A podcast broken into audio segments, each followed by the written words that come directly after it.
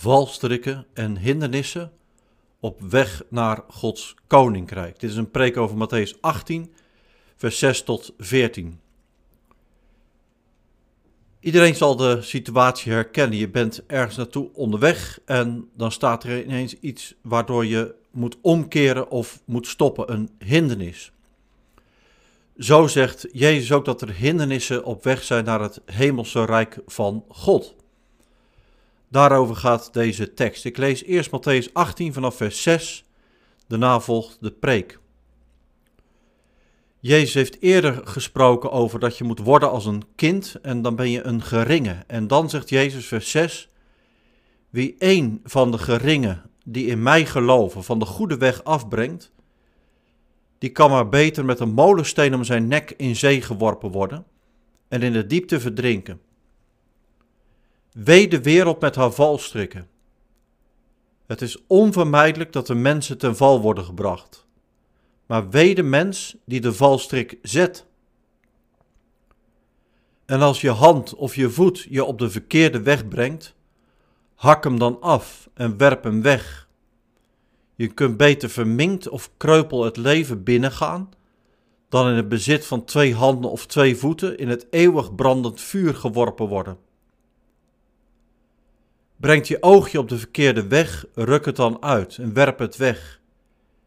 Je kunt beter met 1 oog het leven binnengaan, dan in het bezit van 2 ogen in het vuur van de Gehenna worden geworpen.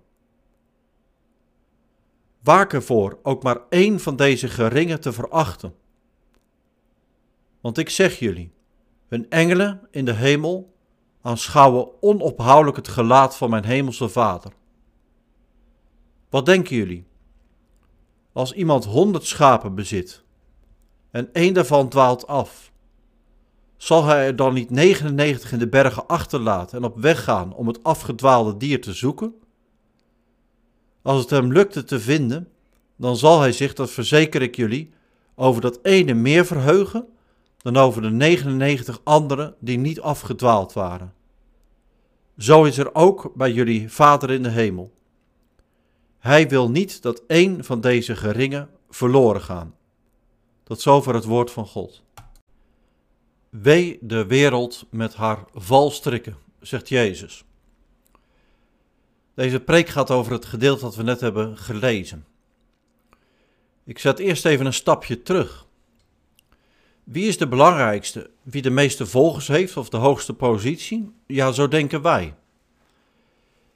Jezus leert zijn discipelen, daarmee begint Matteüs 18, iets heel anders. Hij zegt, je moet veranderen en mij volgen. Alleen dan kun je het koninkrijk van de hemelen binnengaan.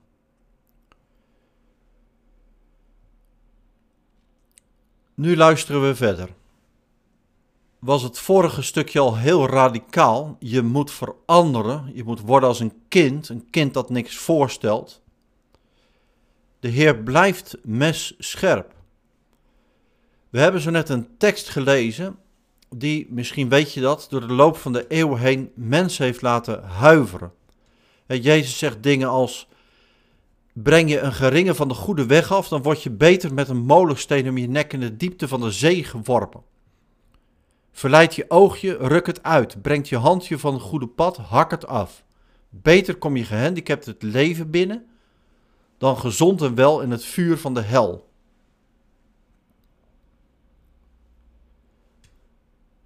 Allereerst dit, door zo scherp, door zo onderscheidend te spreken, laat Jezus zien wie hij is.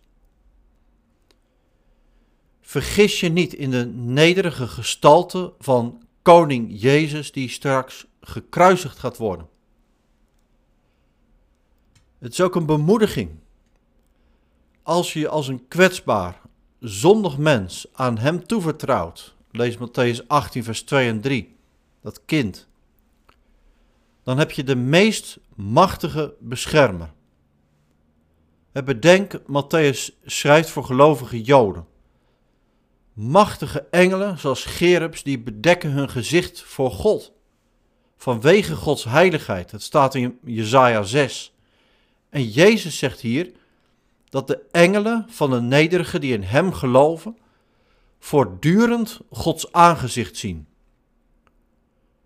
Door Jezus wordt alles anders. Geloof in hem geeft zicht op de heilige God. Makkelijk kun je schrikken van deze vers uit Matteüs 18. En inderdaad, het is niet niks. Daarover gaat deze preek. Maar luister. Hoor Jezus hard kloppen.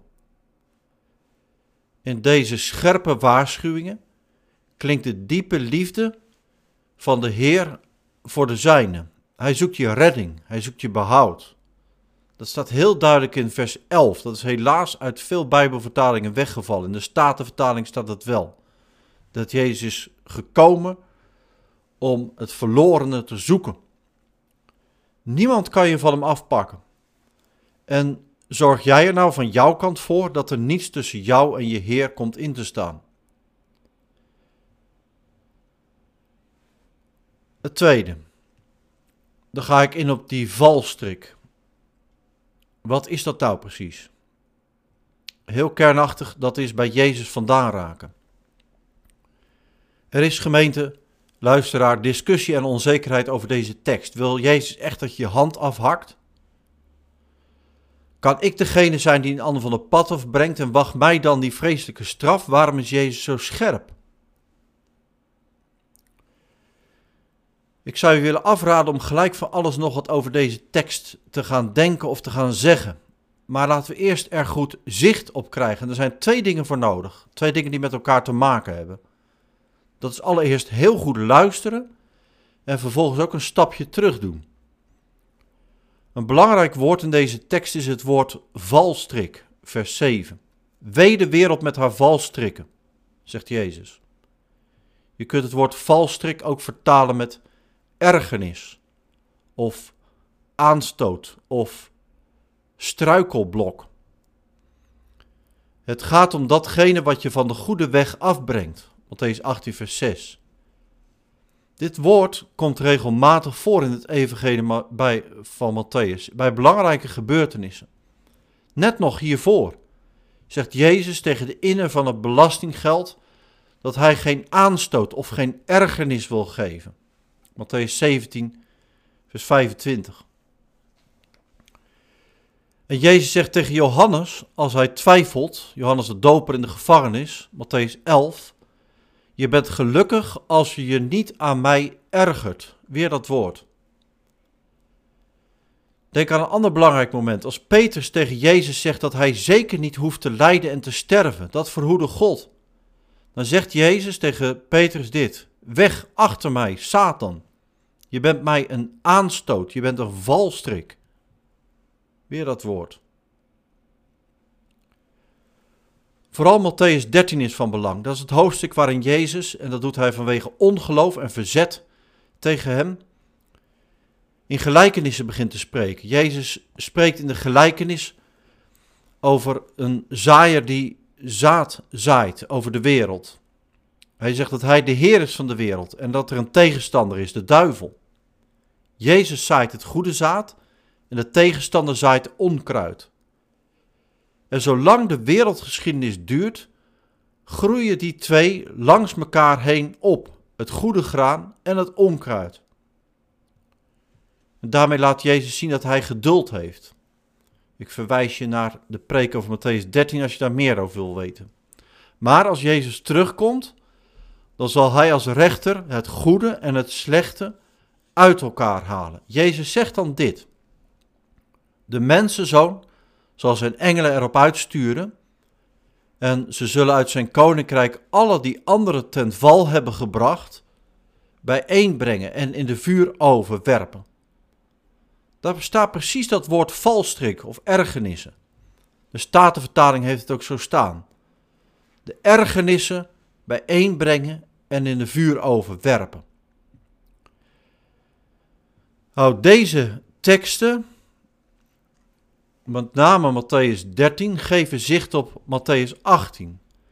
Als je al die teksten tot je door laat dringen, dan kijk je als het ware met Jezus mee. Hij zegt er is een strijd gaande, een oorlog tussen Christus en de duivel. En Jezus komt om te redden, Matteüs 18 vers 11. De duivel gooit roet in het eten.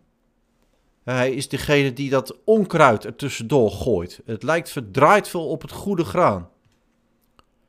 Overal liggen subtiele of zeer duidelijke valstrikken op de route van Gods koninkrijk. Dat is de situatie. De situatie die Jezus serieus neemt.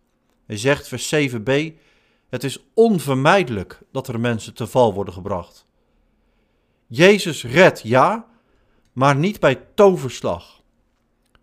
Hij deelt ons leven in een gevallen en gebroken wereld. Zo verlost hij.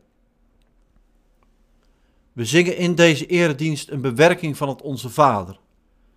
En de slotbede is zo gedicht. Leid ons niet in verzoeking, want wij houden in onszelf geen stand. De wereld is ons leefterrein. De slang is listig, vol venijn. Verlos ons van de hielebeet. En maak ons voor uw komst gereed. Nou, dat gezang past heel goed bij Matteüs 13 en 18. En het komt uit het Onze Vader.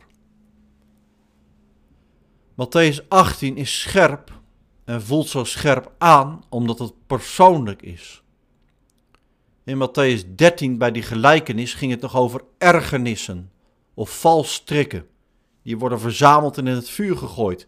Maar die krijgen in Matteüs 18 een gezicht. Denk aan die tempelbelastinginner uit Matteüs 17, die graag een wig wilde drijven tussen Petrus en Jezus. Hij maakte Petrus onzeker.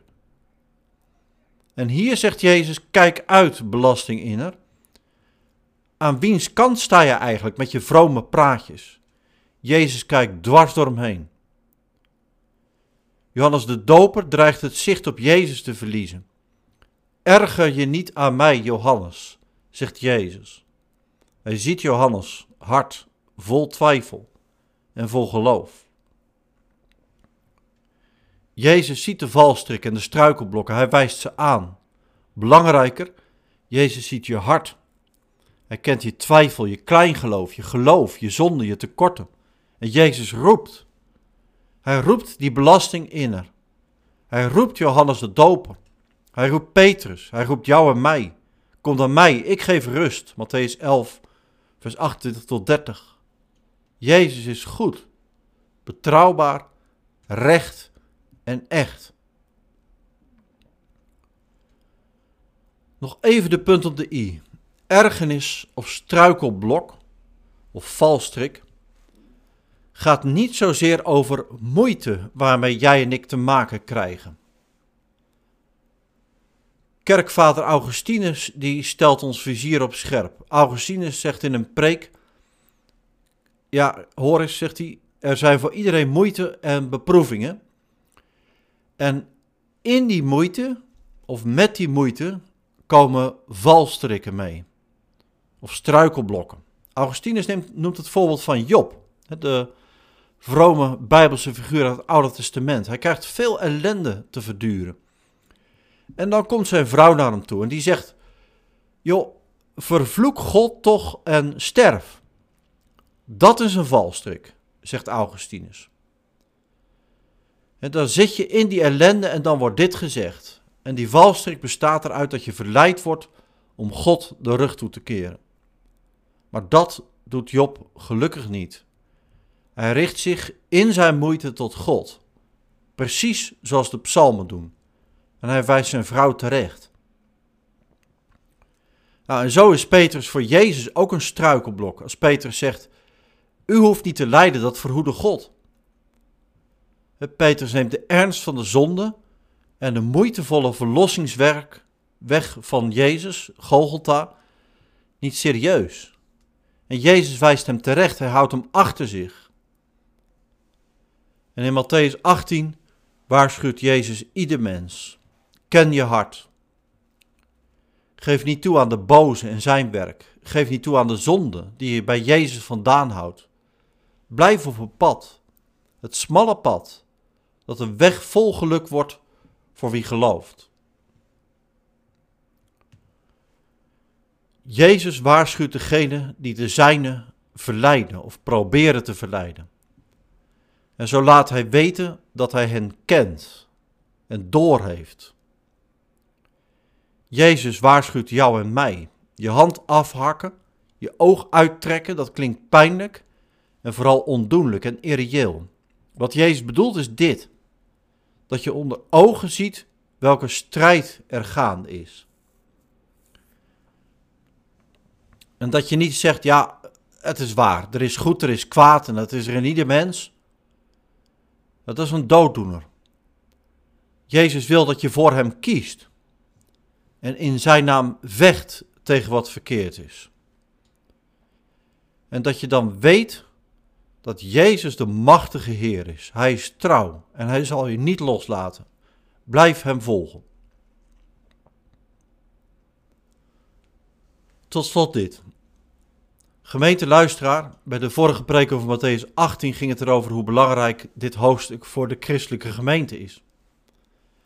En dat zit vooral in het gedeelte dat hierna komt. Dat gaat over het onderling toezien op elkaar en op het vergeven van elkaars zonden. Dat is Matteüs 18 vers 15 en verdere. Maar de eerste helft van Matteüs 18, waar we nu naar luisteren, legt de basis voor dat vervolg. Want straks gaat het over onderling toezicht. Maar het begint met het toezien op jezelf. En daar zit ook een verband, want hoe kun je nou spreken over fouten, over zonden van een ander, als je niet zelf eerst in alle ernst zelf met Jezus leeft? Pas dan maar op voor de waarschuwingen van Jezus ergens anders, Matteüs 7, dat je de splinter bij een ander heel goed ziet, maar de balk in je oog negeert. Daarom gemeente, leef in alles dicht bij je Heer. Blijf datgene doen waarmee Matteüs 18 opent. Kom als een geroepen mens, een kwetsbare zondaar naar Jezus. Hij redt, hij vergeeft en hij geneest. En zo kun je ook goed met elkaar omgaan. Omdat Jezus in vers 10 zijn discipelen toespreekt, is hier ook aan een toepassing voor ambtsdragers te denken. De discipelen waren bezig met de vraag, wie is eigenlijk de belangrijkste? Jezus leert de toekomstige apostelen dat zij hem, de nederige koning, moeten volgen als zij de gemeente dienen. Jezus zegt vers 10, waak ervoor om ook maar één van deze geringen te verachten. Let op, zegt Jezus. Dat ambtsdragers moeten toezien op zichzelf is een opdracht die ook verderop in het Nieuwe Testament terugkomt. In Handelingen 20 vers 28 en in 1 Timotheüs 4 vers 16 bijvoorbeeld. En dan kun je denken aan het persoonlijk leven met God. Maar evengoed kun je denken aan het onderling toezien op elkaar in de kerkenraad. Wat met een deftige term censura morum heet. Want hoe kun je nou toezien op de gemeente die aan jou is toevertrouwd, als je niet begint bij het letten op jezelf? Jezus plaatst de ambtsdragers onder zijn censuur. Zo zorgt hij voor zijn gemeente en laat hij zien dat hij de herder is om wie het gaat. Ik rond de preek af. De Heer houdt ons bij de les, zijn les. Scherp is Matteüs 18, messcherp, gelukkig maar. Want zo snijdt Jezus de strikken door die ons binden of binden kunnen aan datgene wat niet deugt. Hoor je verlosser spreken. Jezus komt om te redden. Matteüs 18 vers 11. Jezus geeft en vraagt daarin ons veranderend leven. Gemeente luisteraar, hou van Jezus en volg hem in alles en heb zo elkaar lief. Amen.